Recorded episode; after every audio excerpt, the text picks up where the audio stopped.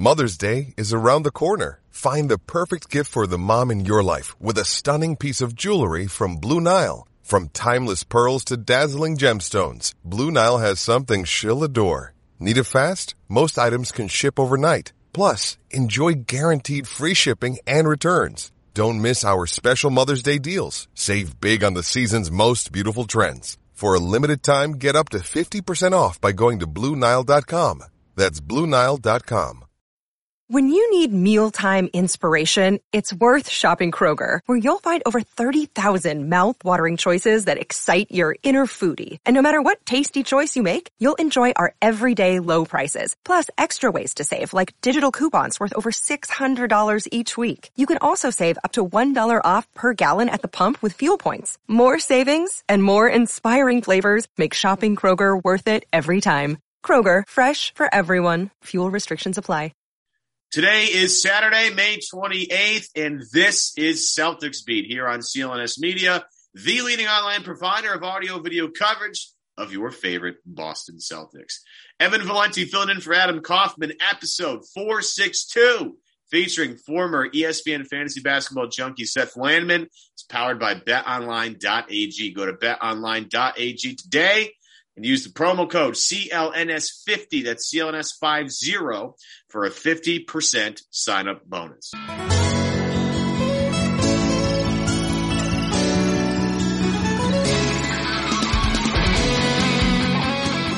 Well, I, uh, you know, everybody says the two favorite words in sports is game seven. And I say the people that say that clearly have no rooting interest in the game because if your team is playing in a game seven, these are not your favorite words because every single second of the game is a heart attack. Uh, but yet, alas, we are headed to another game seven in these Eastern Conference playoffs. Evan Valenti back here on Celtics Beat alongside Seth Landman, formerly of ESPN, as we give a little, we, we decompress a little bit after game six. Boston loses 111 and 113. We will set the stage for game seven. Sunday, 8.30. Uh, I guess pregame shows, you know, sort of start time. Tip will be more towards 8.40 if you're really... Sometime around midnight. Yeah, the game will get over at like, you know, 11.30. We'll see how it goes. But before we get into game seven, again, 8.30 ESPN, we're going to vent a little bit about game six because a lot happened in that particular game. A lot of maddening things happened in that game. Um, we're alongside Seth Landman, who is uh, frequently on this show giving crazy stats. I have poured myself a glass of scotch to help things go down a little bit easier here. I was going to do the same and I totally forgot to do it. Macallan 12. Nice birthday gift. And I put rocks in it just so I don't get hammered here on this show.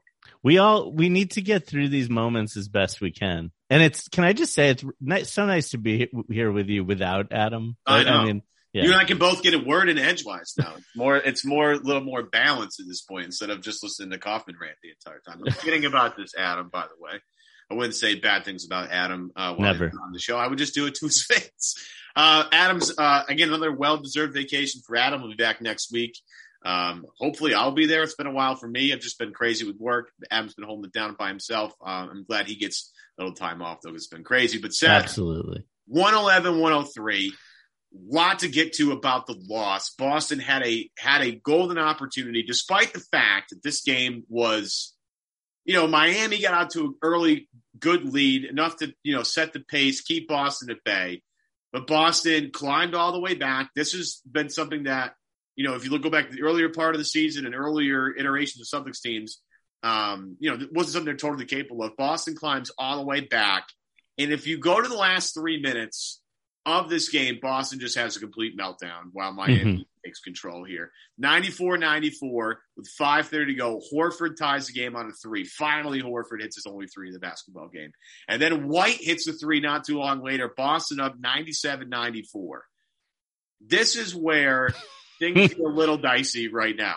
Um, credit to Miami, and we'll get into a couple of things, but Miami's going to hit a couple of really tough shots towards the end of this game. Lowry hits a, a late clay, uh, a late shot clock 3 Mhm. Uh, we have some free throws to get exchanged. Jaylen Brown hit two. I think uh, Jimmy Butler hit a couple as well. Boston turns the ball over a few times. They miss some threes. Then it gets to the Jaylen missed the free throws, which, Mhm. as we all know, took the energy all, all out of the building.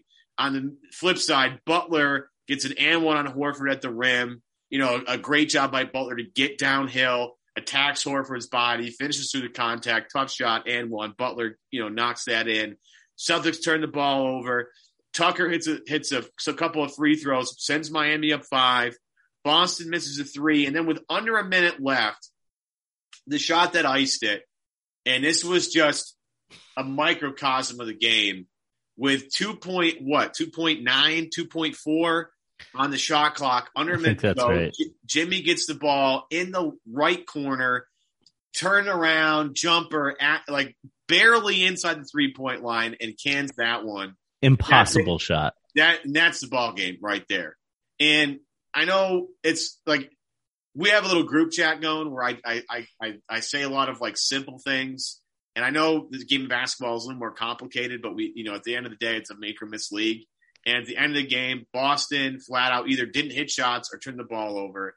In Miami, as much as you want to gripe about certain things, like Miami just hit a bunch of tough shots in this game, Seth.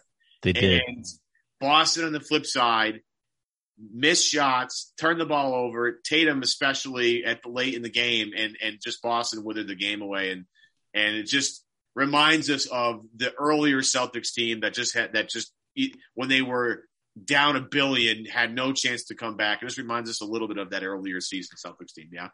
You know what I was thinking? Um, like there are these. I, I'm the kind of person when I think about sports, I I try so hard to be like really analytical about everything and like try to like like uh, question my emotions a lot as they're happening. But it really this was the kind of game where it felt like every time the Celtics like they would like scratch and claw their way back, and then Miami would just like pull something like really heroic out, like really making like big shots in big moments, like to stem these runs. And actually, the one I really wanted to talk about was that the when Jimmy got the and one over Horford, because like that was like another one of these plays where down the stretch that are like they're worried about Jimmy and they're trying to keep Marcus on Jimmy, or specifically they're trying to make sure Derek White doesn't get switched on to him. And and you get it because like Jimmy's making like 18 footers over like over tough defense anyway.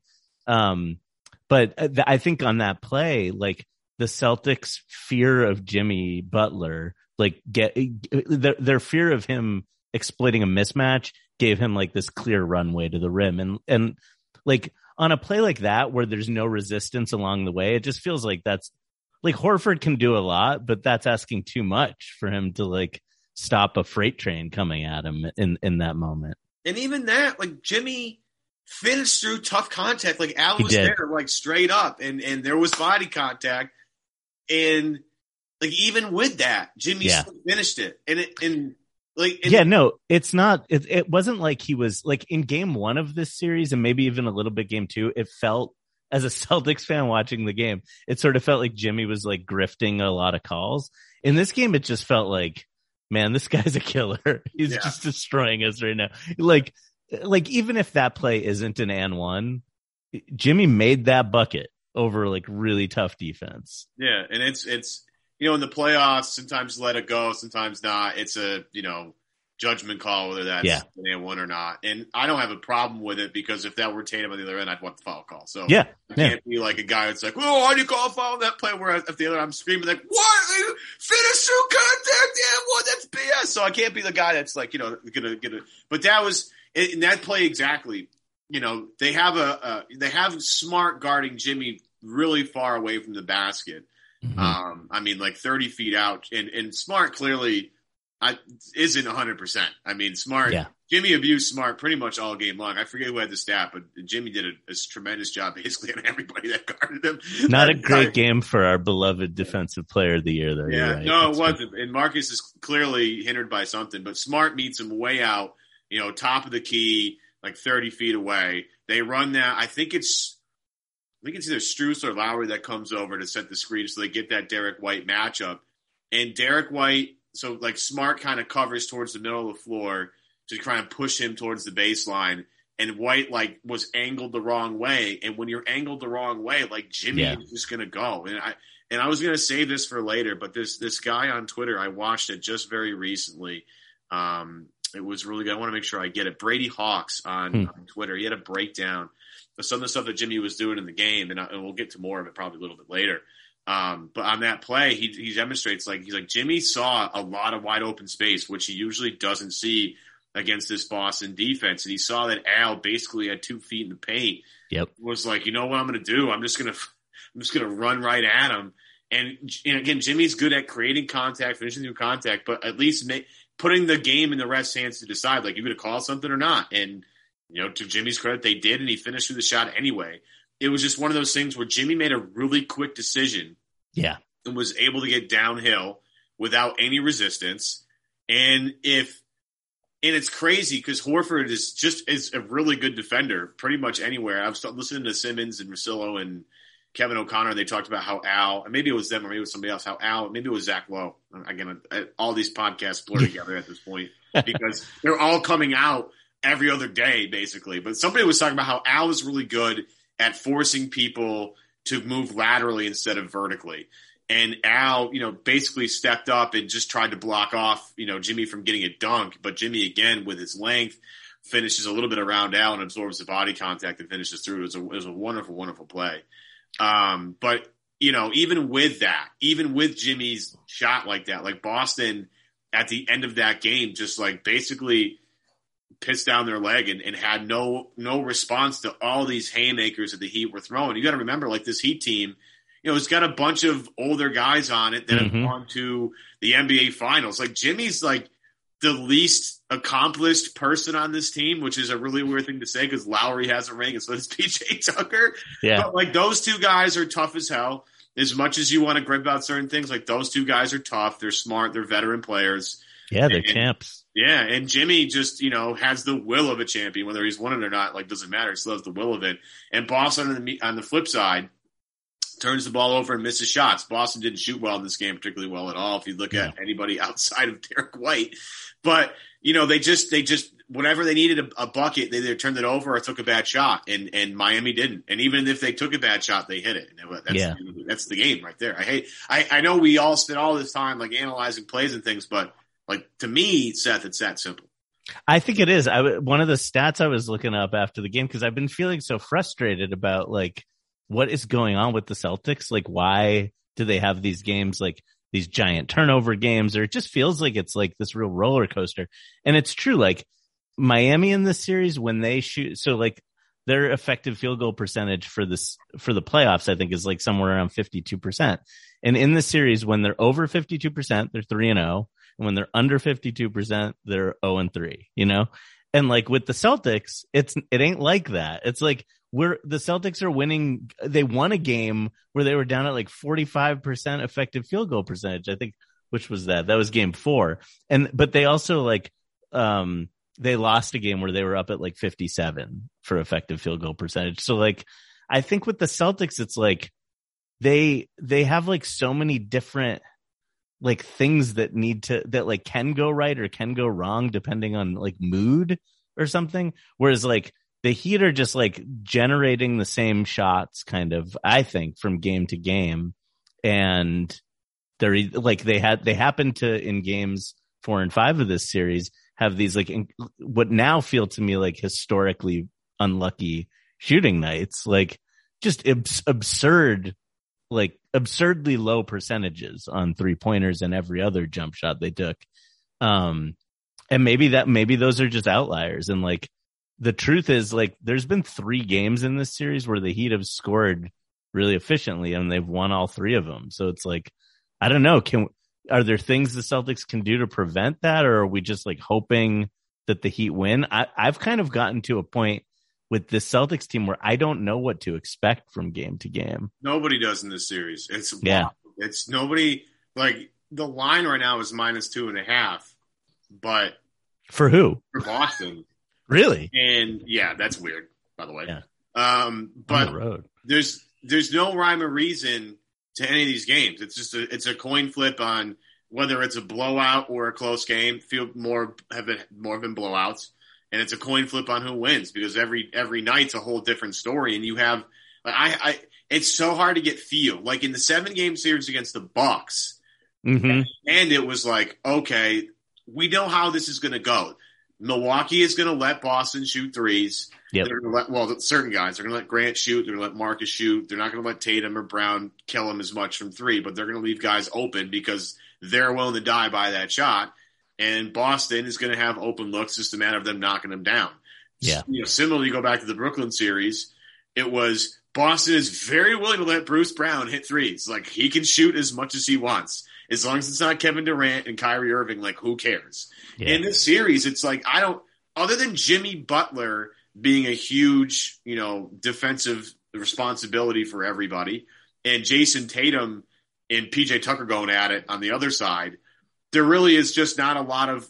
These are two head coaches that do a really good job of trying to screw up the other guy, and Yeah. not to be weird or anything, and not and not to just you know you know talk down Ime because Ime's been. I mean, Ime Ime's amazing. He's been great. I, I, I was thinking about potentially what to talk about if Boston were to have won Game Six, and I honestly really want to start with Ime because of the ride this team has been on the past couple of years and how Ime has really changed so many things. But at the end of Game Six, like I, I kind of feel like Spo caught Ime with his pants down a little bit because at the end of the game, you how do how Tatum and Brown only have two combined shots in the fourth quarter.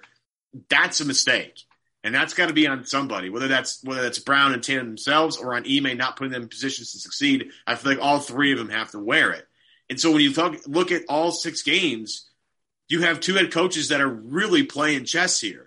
Yeah. Spo is arguably the best of them all. I mean, I, I know you know you know Steve Kerr's a great coach and Popovich a great coach, and you go up and down the line. Spo is incredible with what he's able to do with his team, and at the end of games, his teams like don't wither away; they get stronger. Yeah, no, it feels like his teams are always incredibly well prepared. I, I guess I, I was wondering, like, I, I don't feel necessarily like the, um, like crunch time of game six was, is necessarily on Ime. I, I guess I am sort of wondering what you think, like Tatum and Brown are catching a lot of flack, I think today for the low amount of field goal attempts in the second half. For me watching down the stretch, I kept thinking about something Van Gundy said during the broadcast which is like he was I think he was praising Derek White at the time. Uh, and maybe Horford too. And he said, guys like this are valuable because sometimes you need to move the ball just for the sake of moving it. And I think this thing happens to the Celtics. I think this is, to me, this is a big piece of what's wrong with them in crunch time, like over the course of the season is that they, um, they're trying so hard to do the, like the smart, right thing that they like, um, that they struggle, I think, to adjust when the defense takes away the thing they're trying to do. And so, like, we've seen in the last few games of this series, like three out of the last four games, the Celtics have had a, like way too many turnovers. And I think part of that is, um, these moments where, like, uh, the ones up at the top of the key where they're trying to like force the ball back to Tatum after the pick or, um, or whatever it is, trying to enter the ball into the post the Heat are are covering the passes the Celtics want to make, and the Celtics kind of do this thing like that where they stare down the pass and then they just kind of make it anyway most of the time. Um, or they like down the stretch. I think a thing that was happening is like um, Marcus or Derek White will try to get the ball to Tatum, and Tatum won't for whatever reason. He'll like he'll come up from the uh, from under the basket and he'll um he'll try to make himself available and use his body to get open. And Miami's shutting that off. And then, um, we, the Celtics just don't know what to do. And I, I don't know, like, what's your read on why do you think, why is it so hard to get for them to get the ball where they want to get the ball? Are they just like not Because being Miami's creative really enough? pre- Miami's really good at preventing that. The- I go back to Scal and Lowe, and I, I only remember this because I listened to it recently on accident because I was walking my dog, and I had finished a Lowe Post. And the way I'm a, I'm old school, I guess I'm a dinosaur. I listen to podcasts on on the the Apple Podcast app instead of I do too, Spotify. fellow dinosaur. Yeah. I whatever. I don't care. Like don't no don't judge me. But I was it, it rifled through like the end of a couple of episodes in a row. But I had gone back and listened to Scal and Lowe on something, and it, it I caught it at the right time. And Scal was like, "The one thing I'm worried about Boston, and I just happened to catch it at this point was, he's like, Miami's really good at being like, no, you're not going to do what you want to do. You're going to do what we want you to do on offense. Like you yep. want to go this way. We're going to make sure you can't. You have to go this way. And if you go that way, we are going to have someone there waiting for you to make sure you move the ball to this point where we also have somebody waiting for you. And it was sort of something. I'm again, I'm sort of paraphrasing, but it was something well, like that to that effect. So I, yeah, that's exactly what I've been thinking, and um, I remember when he said that actually, and and I think the answer, really the answer, the answer to that problem though in basketball is is improvisation. It's like, and and I think the biggest problem the Celtics have it's not that they're not good at improvisation. I think we saw tons of times, especially over the second half of the season, where the ball movement was like really beautiful and shots were coming from kind of unpredictable places, like in the flow of just like smart players make, making smart decisions in real time, right? But they they are not good at that under high stress. Like they're good at that when they're like coming back from like being way down. Like when when when like all the when everything sucks and they like run out of like reasons to think they're still in the game, it almost feels like they loosen up and they get back in it just by kind of moving it and playing free. I think when they're thinking too hard, it's hard. And then the other problem, and this is like the other like stat thing I wanted to bring up here is like they are just playing way, way too slow in the moments where no one's guarding them, like walking the ball up the court or just getting into their offense like they are starting these possessions so late in the clock that then when the first thing you try doesn't work, you don't have time to do anything else. That's why Marcus Smart shot nine threes last night is because he got the ball with like eight seconds or less on the shot clock. And there's not time to like run a whole play anymore. Like at that point, you just, you got to like hope your rebounders are in a position to maybe have a shot at it and hope your shot goes in. But so I looked up some stats and like average time to shot in the regular season. Do you know this website inpredictable? Have you looked at this? Yeah, I haven't looked at it, but I know the website. Yeah. So uh, during the regular season, we were 12.1 seconds per possession, like average time to shot. In the playoffs, it's 12.9. So almost a whole second slower. And, and like in terms of how that ranks, it's like we're not fast in the regular season. We were 21st out of 30 teams, but in the playoffs, it's 18th out of 20. So it's like, okay. it's worse. Yeah. So then, and after makes, we're a full second slower, 15.5 to 16.5. Um, in transition and after defensive rebounds, we're basically the same. Like we're still like playing fast kind of. So like, I think that's the other thing that comes into play with the shooting thing is like, when these other when these teams that we're playing that the Celtics are playing against make shots, the Celtics get into their whole walk it up thing. But then this is the one that really killed me. So after offensive rebounds, we're like 17th out of 20 teams. It takes us four seconds. And if you think about how many p- offensive rebounds just like lead to putbacks, like four seconds is just like way too long. And it was 3.5 during the regular season. Like th- those are plays where there were a few down the stretch last night where we would get an offensive rebound. And on the broadcast, they were talking about the Celtics are so much bigger than the Heat right now, and Miami like really needs to worry about the defensive glass. The Celtics would get these rebounds, but then in their like in their attempt to sort of like pull it back out and run something, you can't do that. There's there's just not enough time. Yeah, you and I are similar on this um, in in their little group chat that we have. I these offensive rebound nights kill me, and it, when Miami is killing Boston on the on the offensive glass. Well, yeah, that too. It absolutely kills me. If you go by game, uh, Miami won the first game nine to eight. That's a win for Miami. They won it twelve to eight in the second game. Boston somehow still wins. This shows you just this series is so out of out of control. No, and three and four were okay, I think, right? Yeah, so three and four, Boston wins both offensive rebounding margins, but they got killed in game five and yet still won that game 19 to 6 on the offensive glass in game five. And then in game six, Miami won last night 11 to 6 in that category. And it felt, see, these always feel like way more to me. They always, like, I saw 11 to 6 and I was like, I thought it was like 20 to 1. If I give you the percentage, it'll really scare you because the, the percentage, they're rebounding in the last two games. It's the yeah. same percentage of both games. and it's exactly one third of their missed shots. The the Heat are rebounding a third of their missed shots. Yeah, and I want to hold on to that for later. Yeah. Okay. What was one of my keys to Game Seven? Yeah.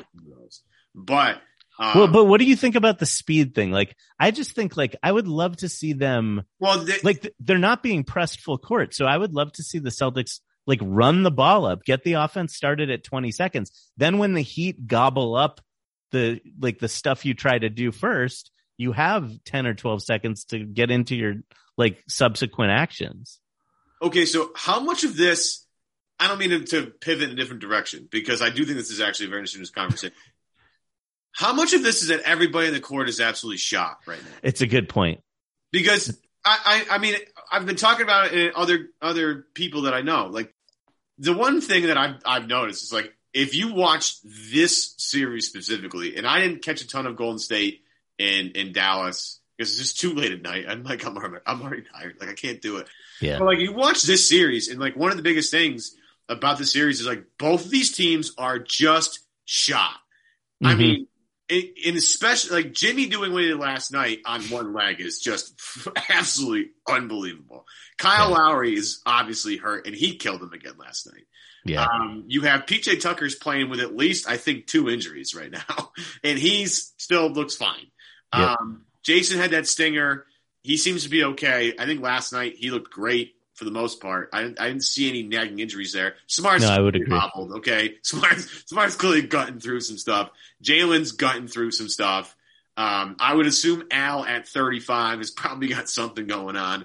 What is going on with Rob is a huge question. Like these teams are just shot. And I think sometimes, like as much as it drives me crazy that they roll the ball up the floor and they walk it up and they take seven of the eight seconds and almost like 7.8 seconds of the eight second clock to go the, get over the timeline. Like they take so, but I, at some, at points I'm like, they're literally doing this because they're absolutely exhausted. They're exhausted. And No, I think you're right. shows. I mean, every and, and they and I always say this with Tatum because I was always on this this point with Tatum, with like he's played so much basketball over the past two and a half years. Like at, some point, like Jayson is a machine. If you think about the durability of Tatum, it is actually insane how durable he has been throughout his short career. And I'm knocking on all the wood. yeah, please. I can't right believe you even said it. But- well, can can I just say though, in in, in slight rebuttal to this, Sure. like Miami is playing fast. Kyle Lowry is like old as dirt, and that guy is like he catches the ball on a leg. rebound, and he immediately. How much did that outlet pass for the layup kill you? Like Oh. he's he's like. Not only is he like running the ball up the court, but he's like looking up and trying, like, just let, is there any little thing I can do to make life easier? And I think, I wonder if this is like a, as you get as maybe as these this is like pure conjecture on my part here but like my theory is that veteran players in many cases actually start playing faster in the moments where no one's guarding them because like what happens if you slow down if you walk the ball up the court to save energy then the possession itself takes more energy like Then you give Miami a chance to set their defense. yeah And that's yeah and you want to do with one of the best defensive teams in the league. You don't yeah and then you're like bumping bodies which takes more energy and then you're Yeah. like you're That's up fair. You're up against the shot clock How then many like times do you how, how many the only pass I can remember in this series that you're talking about, the look ahead, like was Smart chucked it to Jaylen on like a fast break, and that's the only time they've tried that. white's Now, had I a couple I can't go back couple- and review every single, but I don't think they've done that really at all. yeah It doesn't feel no well no i don't think we're try- i don't think this is we run like i think the celtics have been pretty good at running off turnovers like because i think it's been drilled into them like run off turnovers right Mhm. but i i just think that like we saw the bucks do this to the celtics a bit too where they were like run, trying to run on makes it's like Yeah. I think the book is sort of out on the Celtics that like they're they're like transitions from offense to deep like you, if if you play against them in the half court it's not going to go well for you but if you can like if you can play against them in transition maybe it's a little better or like and I think it works the other way I think the I think teams know like the Heat get to conserve some energy too when the Celtics walk the ball up the court like I think these teams like they don't even have to worry about like about like a point guard for the Celtics sprinting the ball up the court, you know? Like it's just never it's never going to happen. And Pritchard's good at that too of like pushing the ball and pushing the pace. And Pritchard this is goes back to Ime. Pritchard gets 4 minutes in game 6. Yep. Now, Yep. I know they're trying to, to to play the matchups and like sometimes when Pritchard's on the court, he gets targeted. But at some point, like you need a spark, you need some energy, and Pritchard always kind of brings that. He's the guy that pushes off, makes, um, and and will find the way to dri- like it, as much as dribbling has been a problem for Boston in the series. He's one of the few guys that is at least willing and able to dribble into the teeth of the defense, not cough it up, and then try and figure something out as he gets there. So maybe that's something they think about for Game Seven is maybe maybe giving Pritchard a little bit of a longer leash to try and give them some energy. Um, and, and I do think I think you're right. I think he gets them into their I think Pritchard gets them into their offense earlier than other guys. And I think, you know, you can't like the space that he provides is Yeah. Um is incredibly valuable. The defensive part I don't know. I've got a lot of theories about this too, and I think it's a little overrated. Like, But how Um, much, how much of the defensive stuff changes when they don't have Rob? that's it, right? It's like Rob is so huge in this series because there's all these pla- like because Miami plays these lineups without like um you know uh, Milwaukee would play lineups where there were four shooters on the court, right? Like plus Giannis, so like you're worrying about everybody. The the Heat aren't really like that. Like you do worry about PJ Tucker shooting threes in the corner, but Rob is so good at closing out. We saw him block a corner three on a closeout the other night. Like The most ridiculous block that only Rob could, or Rob and Giannis could only, only two people in basketball that could have done that. and in game and in game five there was all the successful stuff like having rob guard jimmy and like i don't know. Maybe that doesn't work in a game where jimmy is like got smoke coming out of his ears. But like the uh, to your point about rob i do think like um this team this this celtics team is at its most sort of like incendiary when he gets to like roam around off like not guard the ball and not guard the paint like and be like um on like for example guarding Tucker who's just standing in the corner and getting to like roam and muck stuff up and then make your clothes closeout if you have to like that's like the Celtics most beautiful Rob stuff.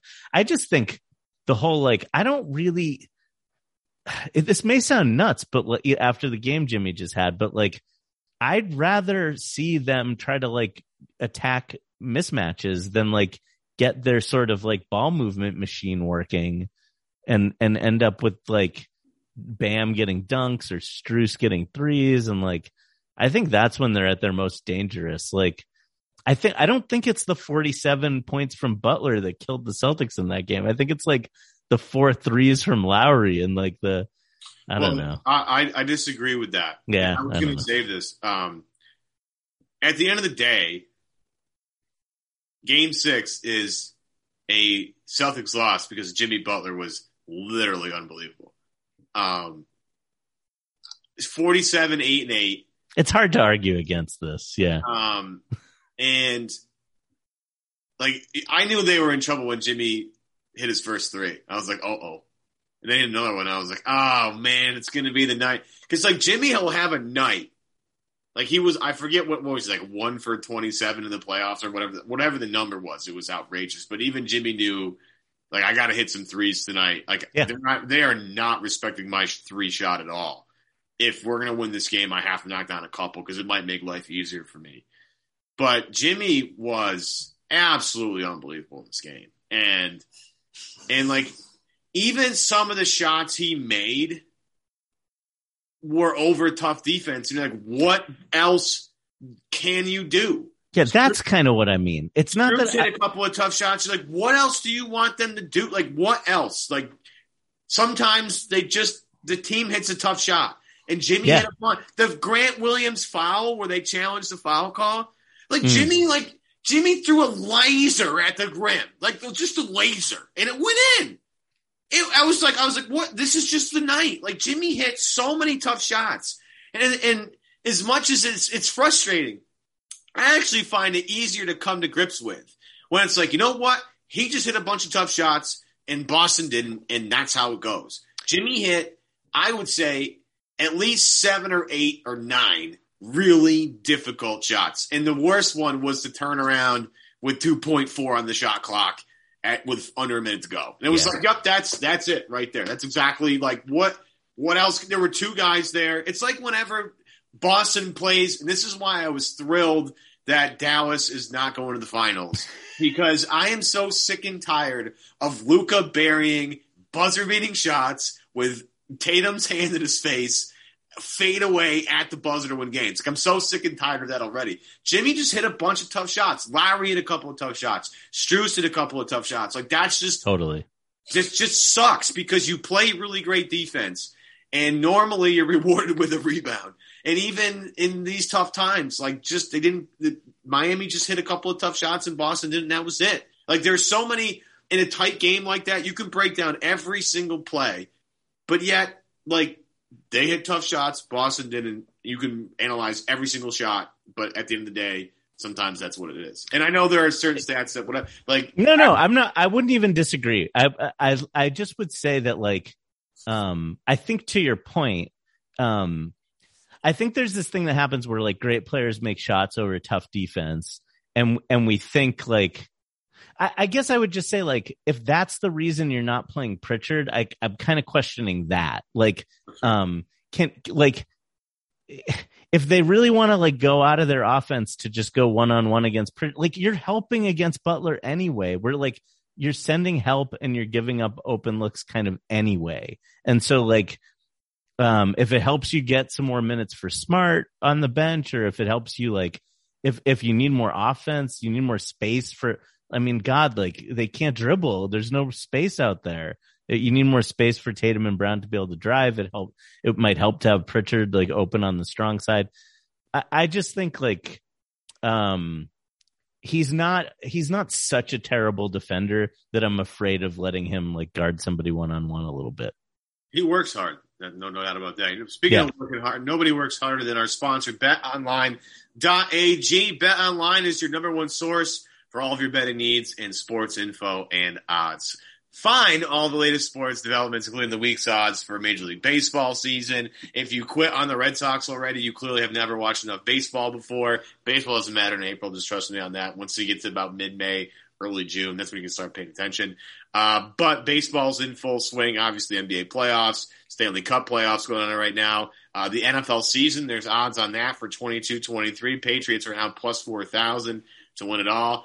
Eh, I don't know about that. I think I'd hold on to your money for now. Meanwhile, the Celtics, as we talk about, get ready to talk about Game Seven. They're a, a uh, two and a half point favorite in Miami, which feels super weird, but the series is weird, so that makes sense. Um, and the the the you know the, the money line is minus one forty five. If you just want to take the Celtics straight up, there's no value in that. Just take the minus two and a half at minus one fifteen and just be better off. Like if Boston's going to win the game, I highly doubt it's by two or less points, considering how these games have gone. So again, if you're trying to play smart, just take the minus two and a half with a slightly better juice. Don't take the minus 145. Talking about odds to win it all, Celtics plus 275 right now to win the title. Last week they were 155. So a slight dip, obviously, with a do or die game seven. Other props, they have they have Stanley Cup Finals and NBA Finals crossover. If you want to venture into that world, uh, not my particular game, but if anybody wants, I haven't watched really a minute of the Stanley Cup playoffs because the Bruins were dispatched so quickly. But if you want to enter that realm, by all means, go do it. But they also have props for the NBA draft, and the first overall pick odds are out. So I don't know if you have an opinion about opinion about this. Jabari Smith right now, the favorite minus two thirty. Chet Holmgren from Gonzaga plus one fifty. Paolo Banchero plus eight hundred. I I'll just tell you, I'm I'm hoping for Jabari Smith's case that he makes it to two because I just think the Thunder have a better plan than the Magic do. And Shai, I trust more to give Jabari the ball than anybody in Orlando. So I hope for Jabari Smith's career that he ends up in Oklahoma City and not Orlando. You have any uh, thoughts on that I know that line has moved a lot. He was not that heavy of a favorite to be the number one pick before the lottery happened. Um, Would you take Chet one? I would, I got to be honest. I, I would take Banchero one. I, I, uh, and I would take Chet too. I, I'm not high on Jabari. I, I would be really worried about using the over number one or two overall pick on a guy that I'm not really sure will be like a primary option on offense. Like I love the shooting. I don't know about the def, uh, about the dribbling.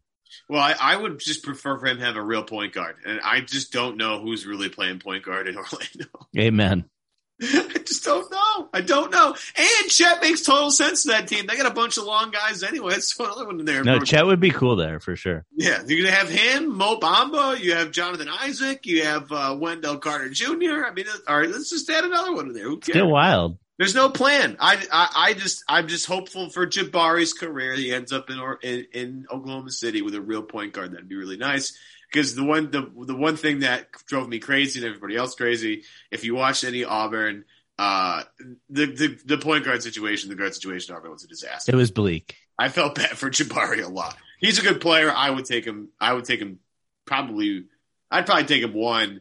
Um, only because I just worry about Chet's frame, but that's a whole discussion for a whole other podcast. Bet Online is your continued source for all your sporting wagering needs, including live betting and your favorite Vegas casino and poker games. Super easy to get started too. So join today. Learn why everyone is saying Bet Online is the fastest and easiest way to wager on all the popular sports and games. Bet Online where the game starts. Remember that promo code is CLNS50 for a welcome bonus of 50% uh, in your deposit. Like whatever you sign up, you deposit, they, they match you 50%. So that's pretty cool. CLNS50. Evan Valenti, Seth Landman wrapping things up. I'm dangerously low on scotch. So that means we got to get going here.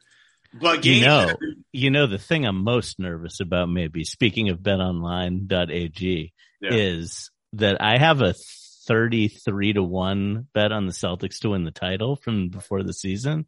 Nice. And uh god I'm I'm nervous about it. That's tough. Yeah. That's that's tough sledding right there. That is tough. You know, you make these bets with no hope in your mind and then they become real to you. The fact that you got 33 to 1 is and the fact that you're still hanging around is pretty phenomenal at this point. It's so, amazing. It is amazing. Still so, probably won't come to anything. but game 7 Sunday night 8:30 gonna be a stressful 24 hours because it's almost eight o'clock Eastern time right now, so it's about 24 hours out. Sometimes these games feel so stressful that it's hard to even decide if it's fun. It's like, am I even having fun right now watching this game? Like I'm just terrified. None of these the games time. are fun unless you're winning by 20. Then they're fun because we we need to have like a therapist on to figure out why we do this to ourselves. Like because it's out of our control. That's. But game seven, eight thirty, ESPN. Again, if you're like me and hate the fact that it takes till eight forty five to tip the ball off, you can watch the eight forty five, um, or eight forty, and then yeah. a couple minutes of BS. But whatever. One of the things we talked about extensively in this podcast, the offensive rebounding numbers. Yes. One of the things that I would like Boston to do in Game Seven is first off cut down on the offensive rebound numbers for Miami. Okay, secure the defensive rebound. Yes. But in conjunction with that, I want them to push on that because it's clear that Miami is sending everybody to the glass. Very clear, very evident that everybody has been told to follow your shot on Miami because how many guys have shot the ball? Obviously, it doesn't even matter if they know if it's going in or not, but they're just crashing automatically. And there's just more guys around the basket than Boston has. There's two or three guys down low for Boston. There's five for Miami. Miami wins numbers battle. And they get a good look, as you talked about earlier. The, you know, the, the, the, the shot after an offensive rebound. You know, you talked about the numbers with Boston being yeah. slow. I bet Miami's, if you look that up, is much quicker. They're uh, faster. Uh, they're much, much faster because they're getting great looks at the rim because they have somebody there probably un, uncontested, grabbing the rebound and putting it back in. One of the things that I hope Boston does for game seven is find a way to secure defensive possessions with rebounds and then push off those rebounds because you're going to have the numbers advantage to their side. When you look at this series and all the wacky things that have happened in the series, if you can find a way to steal points, yep, steal points, take every single opportunity.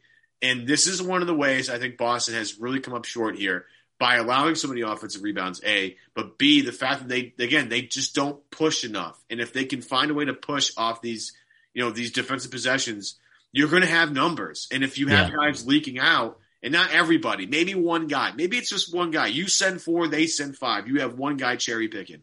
With the the the the, uh, the Vivek offense, this is exactly what Vivek pictured when he bought the Sacramento Kings years ago. I forgot about that this is this is you dust off the Vivek playbook and you and you try and do this because there's an advantage there that Miami is is succeeding to you. They under Miami's half court offense for the most part isn't that great when Boston has their set defense. Okay, that's right. They don't have any. They don't have that many offense creators.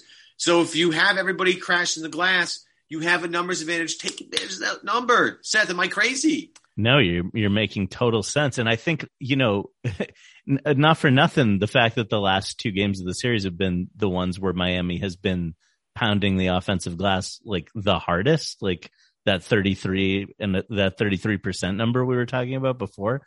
Um, I think it has some like, um, series become like series are all about adjustments, but also you become like more yourself over the course of a series. And if, if the Heat have learned over the course of six games that the Celtics are just going to walk the ball up the court every time, they're not going to be afraid at going hog wild trying to get offensive rebounds, right? Like it it frees them up. It frees them up mentally to do that.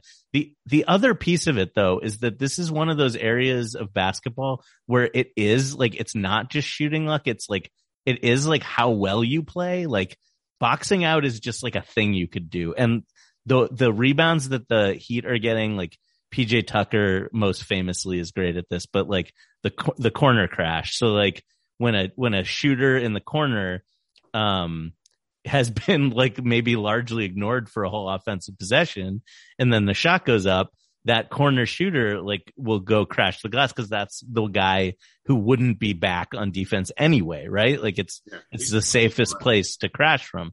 So i think like that we just have like Jaylen or Derrick white or whoever it is who's guarding that corner shooter th- that has to be a box out. And that's like a thing you can do.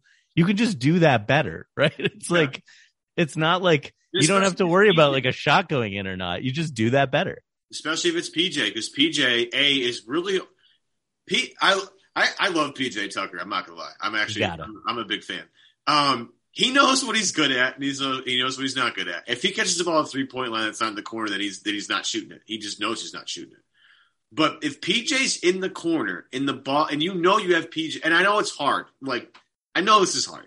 If it's it hard. Easy, everybody would do it. So yep. I'm not trying to say this isn't easy. This isn't. This is easy. It's not. Yeah. But you have to find a way. It's like in baseball. In baseball, you're always thinking about a million things at the same time, but you have dead time to think about them. Yep. basketball, you just don't because the ball's always moving around. But if you can find a way to think, hey, if you have PJ corner in the t- in the corner, if PJ's in the corner, if the shot goes up, put a body on him because you know he's going to crash. And because PJ is big and physical, it has no problem throwing people around because he's strong. If you the earlier you get a body on him and put him off course, and I don't care if it's a bump into the baseline or if it's like literally just putting you him up and walling him off, that's going to mean a whole lot. Like if Strus is crashing or if it's Martin crashing or if it's Lowry, like whatever. But PJ and Bam can give them so many more, so much better chance. And in the way, because they're so big and physical, they can go up strong and either get to the line or, or finish through the contact. Like Bam, because he's athletic, grabs a rebound and yeah. shoot over the top of guys. PJ's more of a guy that just barrels through, finds a way to grab it, and then like creates contact going up or maybe finds an open shooter somewhere because PJ's again a smart guy. Well, and it's it's also the price you pay. Like you try to as a when you're on defense in the NBA, every team does this, but they they try to have certain things they don't have to think about. Like you want to have there be like a couple shooters you don't have to pay as much attention to because then you get to like worry about the guys who are more worth worrying about, like Jimmy Butler or whatever. But part of the price you pay from for ignoring PJ Tucker in the corner is that PJ Tucker comes and kills you on the offensive glass. Like, um, I mean, I'm thinking back to like last year's playoffs when he was with Milwaukee, but when Atlanta would try to like hide Trae Young on PJ Tucker, and it sounds great, like while you're playing defense, right? It's like oh, they can't, they're not going to bring PJ Tucker up in a screen. We can keep Trae Young out of the play. But then all of a sudden, a shot goes up and Trae Young is trying to box out PJ Tucker. And that's not good. And so, like, in, at least that's a situation where he, he could, like, he could try and still fail probably. The Celtics, if the Celtics box him out, it'll work. Like, it, it's not like, um, he won't be able to overpower these guys, like, if they actually put a body on him. Yeah. And, with Boston, you know, you talk about the turnovers. That's Mm. me the biggest thing. I Yep. mean, if they box out and limit Miami on the offensive glass, get out and run. Yep. Don't turn the ball over. I don't Do- think it was really that complicated. I think they Do- win. Do we sound like we're dreaming here? Is this like this is just us like fantasizing at this Well, point? I yeah, because it's probably not going. to I mean, this is a credit to Miami too, though. I do want to. I do want to take some time just for a second. Miami defensively is really in the dribbling. Like when Jaylen or Tatum or Smart or anybody puts the ball on the floor, Yep. they get into guys. I am very impressed about everything they've done to try Yep. and disrupt the dribble penetration of Boston more so on just like the first dribble or two. And everybody's doing it. It's Gabe Vincent. It's it's it's a, a lot of Victor Oladipo's done a great job with it. PJ Tucker's done a good job with it. Uh, Jimmy's done a good job. I mean, they they have guys that done an amazing job at just getting in the airspace of guys, and especially when that first dribble goes on the floor, they just attack, and it's just really impressive. But if Boston can avoid those turnovers, and it's been hard for them to do, credit to my again. The, one thing that like people just stop turning the ball over. Like, well, the reason why they're the ball over is because Miami's good at this. Okay, Yeah. No. Miami is really good at this. They've they've obviously scouted Boston really well and decided, you know what, this is something we can exploit right here. They're lazy with their first couple of dribbles, or, or well, I mean, I, that must be the scouting report. I mean, I I don't, I don't know what Spoelstra's cooking up, but that must be what they've been thinking about. I think it, it I think it's actually about the like getting into the offense late piece that I that that's why I'm harping on that so much. I think Yeah. when you if that first dribble is coming with like 18 or 19 seconds on the shot clock, it, they, they don't they can't be as aggressive because there's too much time left for the Celtics to pass it around when they close off. If it's even if it's like happening at 13 or 14 seconds, they can be so much more aggressive. And I think I really think that's a huge piece of it. The other thing is like the Celtics have Ime has talked a big game about getting these guys to pass the ball more, right? Like the ball movement thing has been a thing he's harped on all year. And like to Tatum's credit, he's like, I think he's become like a beautiful passer over the course of this season. Yeah, yeah. But there is this thing where it's like a little bit like what Luka does, where it's like, um, he's trying to control everything and that his pass will be the pass that leads to the shot. But I think you have to just like make life easier. Throw, uh, instead of throwing one great pass for a shot, just throw four or five, like get it going back and forth, left to right. Like, um, and I think that's one of the things that Al, like, I love when Al catches the ball at the top of the key because he just immediately looks the other way and moves it to the other side. And there's no reason. It doesn't like, it, that, that's not the moment where the good it, stuff happens just- but it you you stretch like the defense is stretched. They can't be as aggressive on the next dribble that happens. It it changes everything. And i think that's what i'm looking for in game 7 if if like if i see early on that the celtics are getting the ball moving side to side like even if they're having like not great shooting luck i feel good that like they will get shots instead of turnovers. And if they get shots instead of turnovers the math will work in their favor eventually. Right. And it's and sometimes it's more and Tatum has gotten good at this and Van Gundy has pointed this out about Tatum just just making decisions quicker, getting off it quicker. get off it quicker And just and like you see double come and move it. And what Tatum has done a really nice job of lately is relocating after he gets off it. Yeah. Moving around and then finding a way to come like this like, that's what makes Steph so amazing. Yep. Steph never stops moving. He's That's right. always perpetual. He's always in motion, no matter where he is. So if you can find a, in, in again, Tatum's good at this. Get off it quick, relocate, and I think you're right on that. I think Tatum is trying to make the pass instead of just passing to move. Yeah. I think there's a good distinction with that. Whether they No. make, And and I don't even blame him. It's like there's so much of the offense is his responsibility. Like and I'm sure he feels like if he doesn't get guys shots, they won't get good shots. But I think like my that's what Miami's taking away, right? Is like you you're not you can't just drive into two or three of those guys and hope that you're going to be able to kick it out. They're just too good. Like Lowry and Oladipo and Butler, these aren't guys you can just like dribble into a crowd against. So I think it just has to be more easy passes. And I'll just say this because I just I had it marked down here um, as the thing because you look at the three point shooting, you know, by game for Miami. You know, the games they shoot relatively well above thirty percent. You know, in game one they're ten to thirty. That's a win. They're eleven to thirty three in game three. That's a win. They're fifteen of thirty five from three. That's a win. And again, some of them is you know Jimmy hitting threes for the first time in the series, and Kyle Lowry instead of going 0 of 6 is hitting threes this series. You know, and sort of the backcourt going, what was it, one for 28 or whatever the number was in games four and five. That uh, a hilarious number. Those shooting numbers from those two games for Miami are absolutely wild. It's hilarious. Seven of 45 from three in game five, which is comical. Um, but if you can find a way to shut them off from three, that's going to be, you know, a big thing. I think, so my question is, even with Jimmy heating up, I you still just sag off him from three to say, "Hey, Jimmy, if you're going to beat us two games in a row hitting three pointers, yeah, get I do." I do. I hate to agree with like, like to keep bringing up the TV announcers, but I kind of agree with the point Mark Jackson was making that these they can't just be practice shots. Like that's fair. It uh, can't be he, Jimmy like walking into a three pointer with nobody even remotely close to him.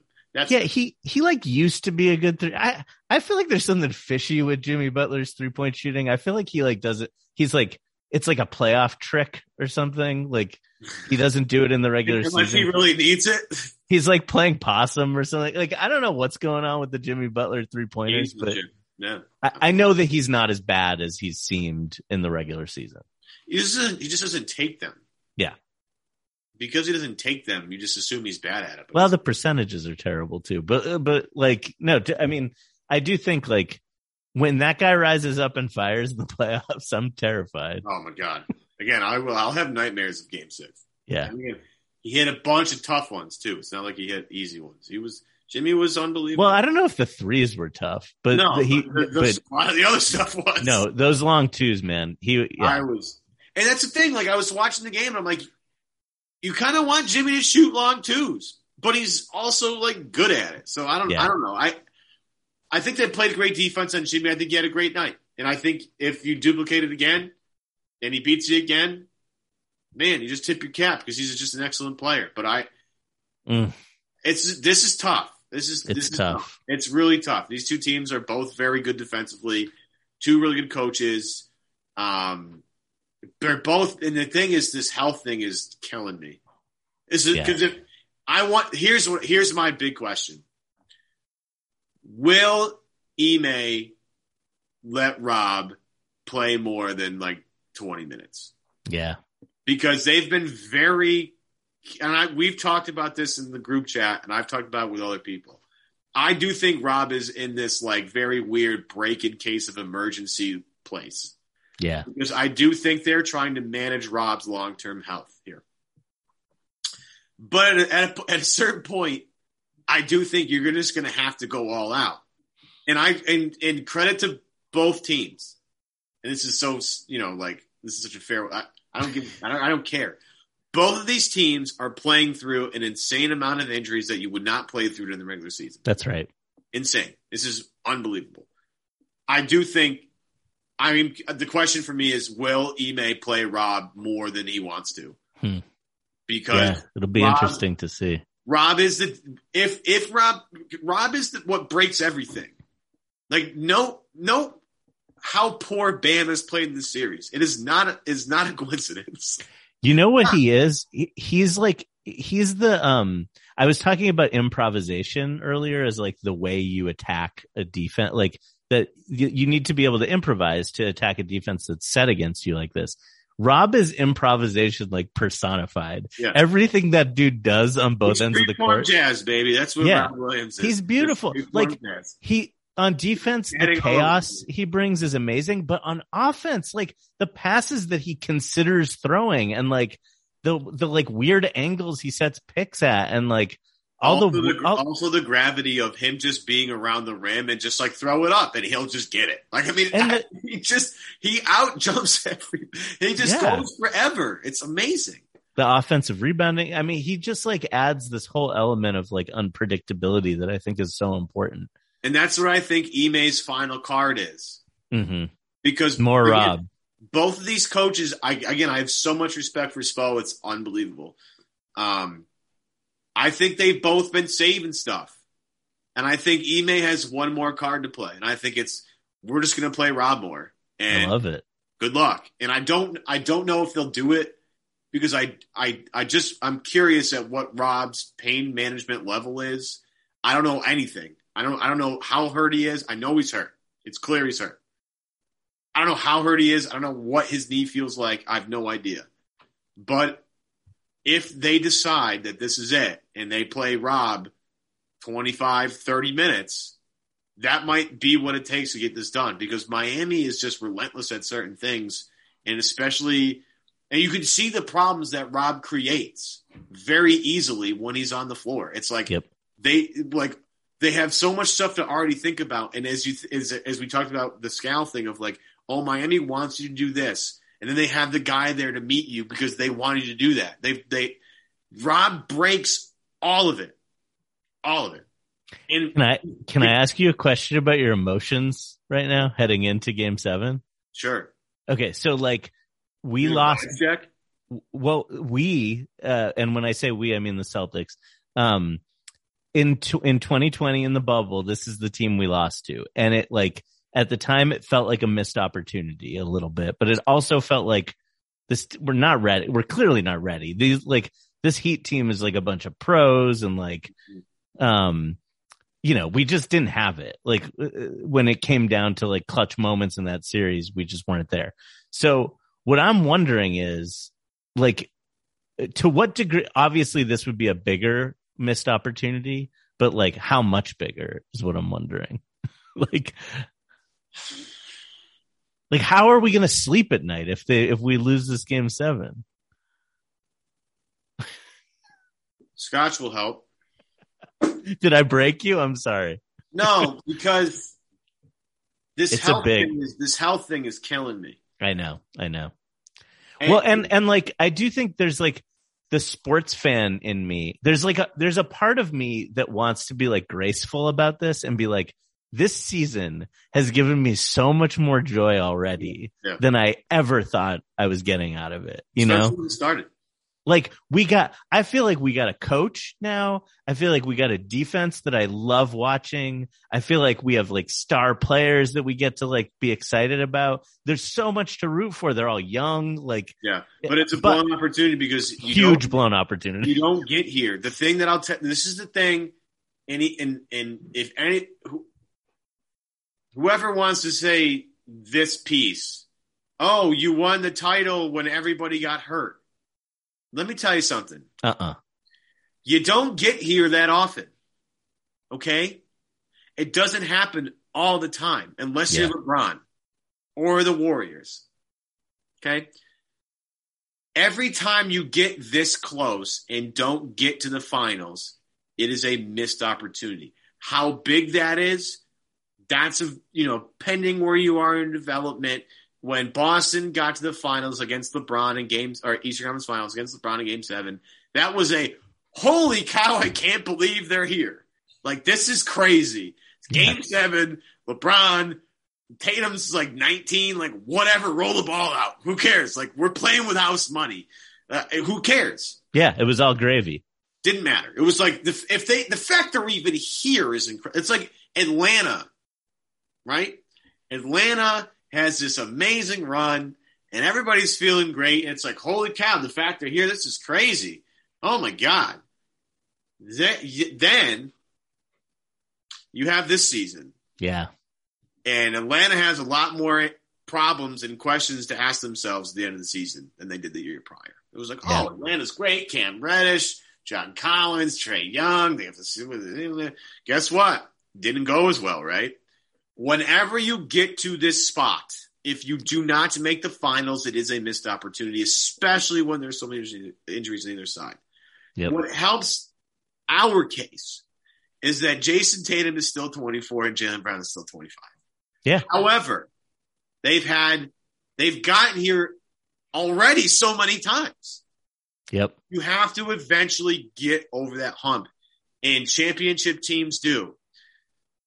Championship teams go on the road and win game seven in a do or die game. I love. Go ahead.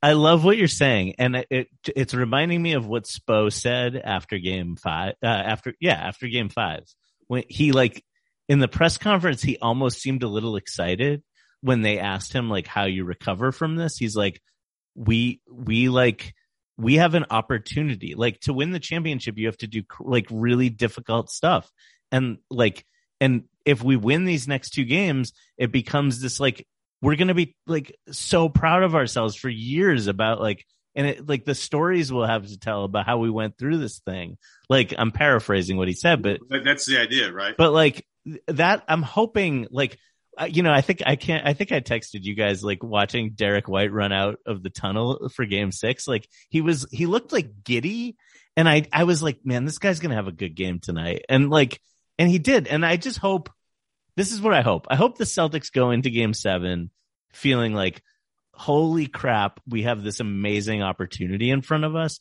and not like, holy crap, if we no, blow this, yeah. we're like, we're like, a, it's, it's shame. Two different mindsets. Yeah. Really quick before predictions. Yeah. Okay. Two things. And I said we were going to talk about this pre show. And I have not talked about this until now. I totally forgot. Two things. One, This twenty-five thousand dollar fine in the Miami bench means absolutely nothing, and I don't. I can't even believe they even slapped a fine on that because Miami will pay that every single time. They're going to keep doing that. The twenty-five thousand dollar fine, and I'm not trying to say both teams don't try and do this, but Miami is clearly taking liberties with this, and it's starting to really get to me. Yeah, there's got to be if if, and we'll see with with what the referee crew looks like. And I have a seizing suspicion one of my favorite guys is going to be ref in this game I just that they're going to keep doing that. Yeah, Unless somebody comes out and, and tease them up, and I it, that that stuff, the Nick Nurse thing. Nick Nurse does this, and it drives me absolutely crazy. You have to clear out that stuff. You have to. You just you can't have like all right the, the shot of Smart being guarded by like seven people in the corner. Like, dude, come on! Like you have to find a way to regulate that. I'm not trying to yeah. complain too much about that because it what the game was not about that, but that that stuff, and I got I can't swear that stuff needs to stop. That stuff needs to stop. I mean, it's been a problem throughout the playoffs. I mean, Dallas got fined for this a few times, and like you know, there's screen there's screenshots you can find of the Celtics guys on the court too. It what what's wild to me is like the the play where I forget is it Horford shooting a three or Mar- Marcus is shooting a three. Markieff Morris has both his feet in bounds, on like the on the court. It's like this is just, and he's like right next to him. It's like they do have to figure something out. And I kind of, I'm sure, like, you know, we're not like breaking news here. The NBA is paying attention to this, but I wonder, I wonder when they're going to do something about it because it is becoming a big deal. The unfortunate part is Zach Zarba is not there to make a big spectacle out of all this because you know he would do so. My prediction about that though, guy, but like he's the he's the over explainer that kills. Yeah, and, I just I don't think it's going to be Game Seven when the league decides to do something about this issue. No, absolutely not. No way. Um, and if you have any sanity, do not read the last two minute report of the of the game. Just don't do that. I do. I do suspect that everybody's favorite referee, Kane Fitzgerald, will be doing this game. Yeah. I just have, and it, and and I'm, I'm just, and, and I don't mean to be this guy, but like he just makes every call about Kane Fitzgerald. It is unbelievable. And the and the problem is it will disrupt the rhythm of this game. Yep. I the one prediction I have that I know will be right. This game will have no flow. This game will have zero flow. It just won't. And that's what's going to stink about tomorrow. Is this game or today? Depending on listen to this podcast. This game will have absolutely zero flow to it. And I, yeah. I'm like, I would, if there's a way to bet that, I would put my house on it. There's it's the, zero flow it's the classic game seven way. And, and like, yeah, it's, and Why these game te- are usually better because yeah. game seven is usually just a disaster. Also, game- these two teams are like, are begging for like weird refereeing nights, like with the way they play. So it's like, I mean, listen, game six, I felt like it was a travesty too, but, um, you know, game seven's going to be a wild ride. It's going to probably be a rock fight. That's right. Yep. So, Seth, as we do mm. on game days. We'll do a little early here. How's the vibes check? How we doing? How we feeling? You know, I, w- I was arguing with your co-host uh, Adam Kaufman about this, like after Game Six, because like he's so optimistic and like he was sort of like still freaking out. I think after Game Six. By the time the second half of Game Six was in progress, I was already getting like excited about Game Set. Like I'm I'm in the SPO mode of like I'm excited about this opportunity. Like this is our chance to like um yet again at, like after games 5 and 6 uh, 6 and 7 against the Bucks. This is a, this is like the Celtics chance to like have a really prideful moment leading into the finals where they like they do what is expected of them. I'm a little nervous of the fact that they're considered favorites in this game. Like that doesn't oh. quite seem right to me, but I'm I'm psyched. Let's see what happens. Somebody do me a favor. Don't talk to Draymond Green, please, Yeah. for this game. Didn't do, and that's so great. That's so funny that people make a big deal out of that. It's like if that's what it took to get this Miami Heat team fired up, then I'm just I'm, I question the Miami Heat culture in general. Also, it's like Udonis Haslem's fired up. Do we know if anyone else was fired up about this? I. Uh, I guess Dewayne Dedmon have had, might have had something to do with it. I don't know, Yeah. but I will say this: Uh huh. this will not be harder than walking into Game Six in Milwaukee and try and take Giannis out in a do or die game. No. That is the hardest thing they've had to accomplish. Now, this is a whole different circumstance. I don't, I just don't love it because we have so much prior history of not great things happening. But That build that building is a house of horrors. It's true. yeah. but it's the poetic, like justice of this setup is interesting. And to be able to extinguish different flames along the way here, Mm. Brooklyn, Milwaukee, and then Miami finally feels a little weird.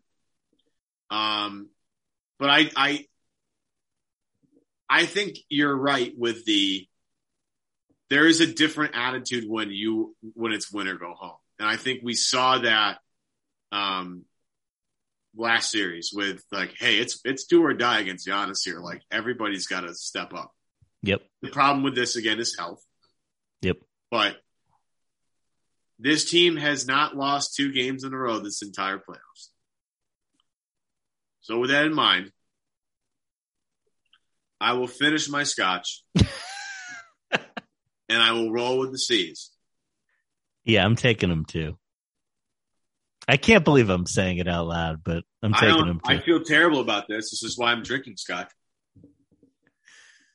But I like their this is Celtics beat, so uh, I like their odds. I like their shot. Um, this is a this is a big moment though. This is a gigantic.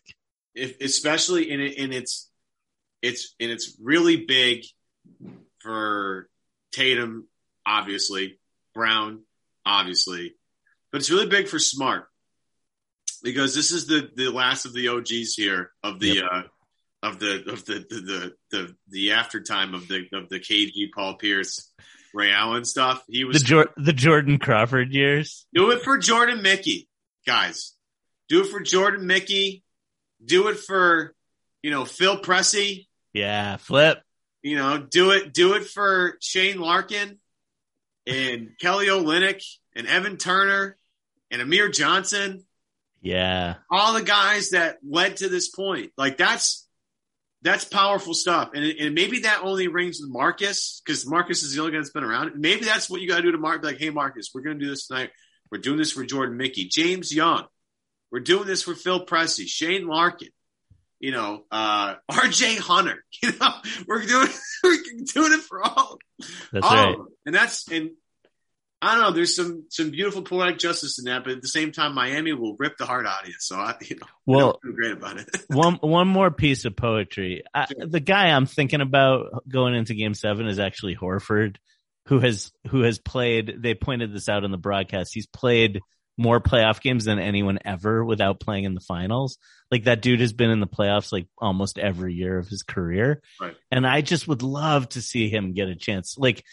I I would love one of the best things if the Celtics can like by some miracle win the title this year is that like I really think I would love to see Horford get his number retired someday. You know, like I just well, I love the I love the guy. I think he's had an incredible career.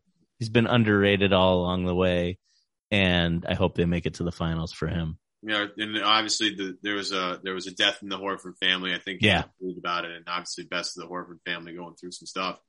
Yeah. Um, but yeah, it's just been kind of a do it for Al sort of run, you know? Yeah. Um, and that, again, that's a crazy stat that Al Horford has played more games than anybody in the history of the league without getting the NBA final, the playoff games. Playoff games, yeah. Without getting the NBA finals. Yeah, that's that's big time too. There's a lot at stake here, and uh, it should be a fun night. Try to enjoy yourselves, pace yourselves if you're indulging in anything. Uh, water's a good way to to help with that. Um, space it out. Space it out. Um, learn this together. Um, but I think I've turned it around to the point like this is going to be fun because like this is why you watch. This is why you spend every in October. This yep. is why I watch summer league basketball and yep. love that. This is why you tune in in October, November. You watch you watch it for this, and there's something beautiful about that. As we talk about, you know, like why do we do this to ourselves? Like I don't know, there's something beautiful about watching and getting invested in something that's out of your control and and and like develop in relationships with people you don't know over time. I don't know. I I just tomorrow it's amazing. It'll, it'll be interesting, and I I know everybody's nervous. I think everybody involved is nervous, maybe except for Jimmy Butler. Um, but it'll be fun. It'll be enjoyable, and and and we'll see. Hopefully, we have a NBA Finals preview coming at you next time. We'll see. And Kaufman will be back. Seth Landman, absolutely wonderful stuff. We went an hour and a half. This is not, I did not expect this. I'm just trying to get this to like 45 minutes. Oh my God. So we went way long, but still a lot to talk about. It's game seven. Everybody's jacked up. Make sure you subscribe to this podcast on iTunes, on Stitcher, on YouTube. Uh, our CLNS media channel has been killing it. Uh, the post game shows are racking up 30, 40, 50,000 views within 24 hours. Obviously, those guys are doing a hell of a job uh, between Bobby Manning, John Zannis. Uh, you have, uh, this, this, is going to be terrible because I'm just thinking of Jimmy, uh, what the hell is ever Jimmy's last name is. It's going to bother me, but I, I, I, just, my brain is scattered in so many directions. So They're doing a great job. They're doing a great job. All of them. I'm seriously, I, the fact that I haven't done that show yet, it's kind of uh, interesting, but um, it's because I'm too tired after games to do any of that stuff, uh, unless it's the NBA Finals. But those guys are killing it. Make sure you follow them. Uh, BetOnline.ag, CLNS50, CLNS50 for that 50% sign up bonus. For the Landman, I'm Evan. We're out of Thanks, Scott. man. We gotta go. Game seven. Game Enjoy seven. Love you guys.